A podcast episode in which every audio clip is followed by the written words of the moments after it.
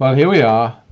Again, it's Friday the 8th of May, and we're going to talk about Syria because we need to talk about Syria because so much is happening. It's just amazing, and we haven't discussed Syria for a while.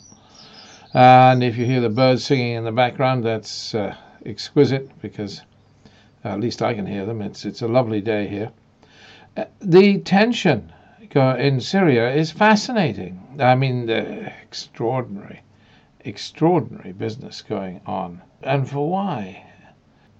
Well, Rami Makhlouf is cussing off the government.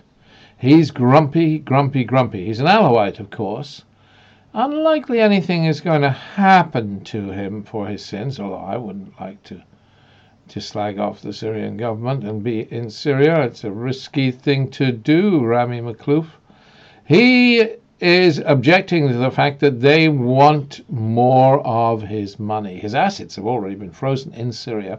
But he's not too happy about that, is he? Uh, he doesn't want to give them more money. They, they want his money that's stored overseas. I mean, Rami Makhlouf has got oodles and boodles, it seems, overseas, and the Syrian government wants to take it away from him.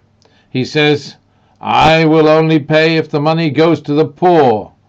Well, uh, that's quite reasonable, I, I would think. Yes, he's he's made he's made three videos complaining about things. So his assets is frozen. They want his money from outside, and he's very close to the government. I mean, to the leadership. His children go to school with their children. That kind of situation, you know. Very close. But I wouldn't do what he's doing if I were him. And, but there have been others in the in the family have been doing similar things. Nobody's touching Rami Makhlouf. Maybe they don't care. Maybe they're so strong now in Syria that they don't care. I knew, I knew a Kurdish boy that was arrested for putting up a Facebook post criticizing Bashar al-Assad, and although we tried to get him released or whatever, he was never heard of again. Difficult. He was a student, and and the he was arrested by the president of the Students' Union, who turned him over for being disloyal. Perhaps he was. But Rami is getting away with it. Government does need the cash. They are struggling. I mean, that said, I, they have confiscated huge amounts and frozen huge amounts. But like I say, now they want to take assets that are overseas. They are struggling in the sense that the big war chest of money they confiscated. It's all been used to write down the Syrian national debt and for other reasons, and there there isn't this spare boodle that they would like to have. And Rami is less important. Rami Makhlouf is less important in Syria because the president's mother has died, and and he was obviously close to the president's mother. So it's not such an issue now having a go at Rami and people in more in in control in the family in and in the government in Syria want more Sunni involvement in government. They they want Asma's clan, you know, the Akhras from Homs, to be more engaged and involved in the government. I mean, that's quite reasonable, I suppose. Uh, Rami Makhlouf is Alawite, of course, and and he's been very useful to the government. I mean, very wealthy man. Traditionally, the Makhloufs are farmers, not warriors.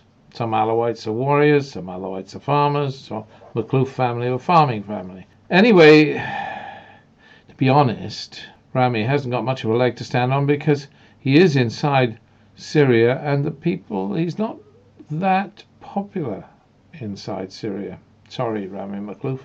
But nobody is very concerned about Rami hanging on to his money. Yeah, he's he's not actually that popular amongst the Alawites. Uh, it's, so it's such an unfair thing to say, but and he's not that popular amongst the Syrians. He's not that popular with the Russians. People don't warm to him. I mean, do they warm to the ultra wealthy in Britain? Possibly not. In times of hardship, we wouldn't warm to the ultra wealthy in in Britain, would we? We would be grumpy about them and if somebody was trying to tax them, we might not, or take away their assets, we might say, okay, you know, we're not going to rush to the barricades to support you. Anyway, it's interesting. And then, now, enough of that. Let's move on swiftly because there's so many interesting things. The Israelis bombarded Syrian positions in eastern Aleppo. That's another interesting little aside. I mean, there were revolutionary, actually, the Iranian Revolutionary Guard man positions or, or Revolutionary Guard were involved in these positions in eastern Aleppo.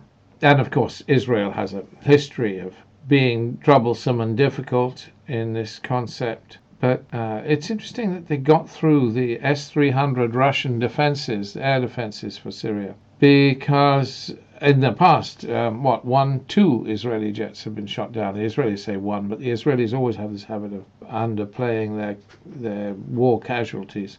Two Israeli uh, jets were shot down, in my view. Okay, I'm, I'm just saying. Syrians claim two. The Israelis said it was only one. Anyway, whatever. The S 300 Russian defenses have been very effective, and it's interesting that the Israelis have worked out a way to get around them, or presumably, because they have been bombarding those East Aleppo Revolutionary Guard positions within Syria. Not sure how helpful it is. I'm not sure what it achieves, but there you go. It, it's an Israeli approach at the moment. So, what else can we say about the situation in Syria? Uh, because there's so much, so much to say, isn't there? You know the situation there.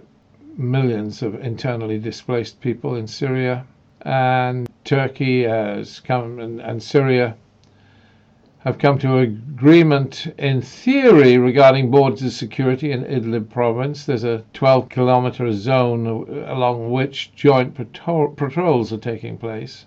And then there's an additional buffer zone, six kilometers either side of the M4, which is the highway connecting Latakia and Sarakib. Uh, not to be confused with the M4 in UK, which is the big highway connecting London and Cardiff. No, this is the uh, they have the Syrians have their M4 from uh, Alawite uh, Latakia to Sarakib, the strategic town in Idlib province. And Sarakib was recaptured by the Syrian army in early 2020. And the situation in Idlib is very complex. It's it's it's an interesting scene. I mean, there are attacks on that highway. And obviously, people are miffed at the fact that there are Turkish Russian joint patrols. Syrian people are miffed at Turkish Russian joint patrols on the M4 highway. They don't like it. They don't like it one bit. So, uh, meanwhile, uh, 5.6 million refugees have fled Syria or something like that and 3.8 million of these are in Turkey. I don't know. People snatch these, come up with these figures, snatch out of the air. Really, they're meaningless figures. Lots of refugees, millions have fled Syria, and millions of these are in Turkey. I can say 3.8 million of these are in Turkey. You, you, you just guess, really. And obviously, the Turkish Greek border is hell on earth with people trying to get into Europe. And at least that's uh, how Syria Relief uh, described it. So the political situation is what the political situation is. But Syrians are really not that happy with the joint patrols and with the way things are going. They don't like the rapprochement between Turkey and Russia. But most of Syria is back to normal, except Idlib, of course, where the fighting goes on, and the Kurdish areas in the no- northeast where Mer- America betrayed, so cruelly betrayed the Kurds. Yeah, and COVID, there is COVID. It's disrupting hospitals in Idlib, and there have been patients with COVID like symptoms. So everybody treats Syria differently. Russia treats Syria as a client state. Iran has a major role, regards has long-term role in Syria, or regards itself as having it. U.S. still has the base in Tanf and controls much of oil-rich Deir ez-Zor province, and wants to see some sort of process in Syria that leads to stability, in so much as the U.S. have any policy. So the future will be full of surprises. But I mean, COVID 19 has moved the focus away from Syria and focus away from the whole the Middle East, certainly in the United States. Russia also has problems at home. Ultimately, Idlib province will fall to the Syrian government, and there we are. The Omanis are trying to do some peace building role in, in Syria. That's nice to see. Uh, they've been done such good work in Yemen. They're doing less of it now there, but more in trying to take up the, the baton in Syria. So, what's the subtext on all of this? Well, the subtext is Russia is grumpy about Bashar al-Assad. Bashar al-Assad, Russia is grumpy about the fact that Bashar al-Assad is grumpy about Russia, and they feel he's, you know, where, where's your loyalty? We've done everything for you. We've bombed cities flat for you, and where is your loyalty at this time? There, have been articles in the in the Russian press, in Pravda, and Russian Today, Russia Today as well, grumpily criticizing Bashar al-Assad you would think that his position was shaky, but no, it's not shaky. It's not shaky. Russia is grumpy about the fact that Bashar al Assad is not being very cooperative in regard to the Russian Turkish alliance to deal with the stability in northern Syria. And what do they expect? Of course, he can't be very cooperative about the fact that the Russia and Turkey have got an alliance. Turkey is a big problem to Syria. 20 million Alawites in Turkey, so maybe Syria will become a big problem to Turkey if Turkey doesn't watch out.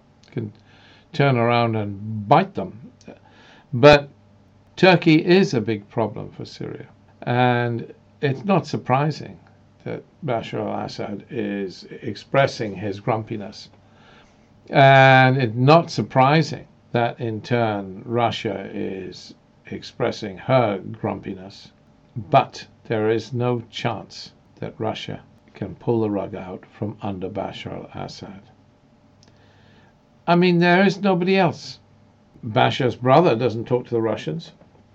Well, he's not allowed to, I suppose. Uh, It's another issue. Uh, you know that Syria is run by Bashar and his brother. Bashar's brother runs the military. Bashar al-Assad runs the the rest, everything else and in theory the military as well. But um, but his brother has a major role in looking after the military. But that is it. His brother's not allowed to creep in on political issues. He's not allowed to talk to Russia. So Russia talks to Bashar al-Assad, and there is no one else for Russia to talk to. And so what it means is that they have nowhere else to go. Bashar is very strong.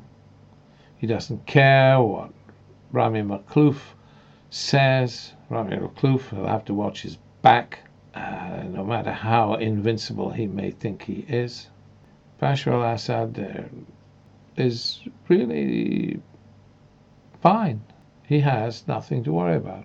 And so if he decides to criticize Russia or criticize Turkey or criticize the Russian Turkish alliance, nothing Russia can do about it. Russia has to just go on supporting Syria and endure its troublesome client state. Interesting times. Will things get better? Yes, they will. Will it come easily? No, it won't. The people of Idlib will suffer and suffer and suffer. The Kurds will suffer and suffer and suffer. But there we go. That's America's fault. America betrayed them. Ah, at least. That's how I see it. Shouldn't say that, should I? I don't know. Maybe it's very judgmental. I'm supposed not to be judgmental. I try not to be judgmental. I tell you what, though, let me say something in America's defense. Any other U.S. president, yes, any other U.S. president, we would have had war in the Middle East by now. We would have done. We'd have had war with Iran. We'd have war more U.S. involvement, more U.S. bodies coming home in bags. So, whatever his flaws, President Trump has made the Middle East more peaceful in so much as he has decided not to exact retribution when he could have done. And so, credit where credit's due, sorry to say anything nice about President Trump, but I can't help it. It's got to be we've got to be honest about these things, haven't we? I mean, I don't approve of his behavior. Gosh, I don't approve of his behavior of COVID 19. That's another whole issue. But anyhow, at the end of the day, there's a breathing space in the Middle East, and between President Trump and COVID 19, this breathing space has been delivered. And maybe it gives us a chance to reassess things and think of a better tomorrow. I hope so. I hope for Syria it'll be a better tomorrow, and perhaps it will. At least there's not quite as much death and destruction just at this moment in time as there has been for years and years and years. God bless poor Syria. Thank you, one and all. Bye.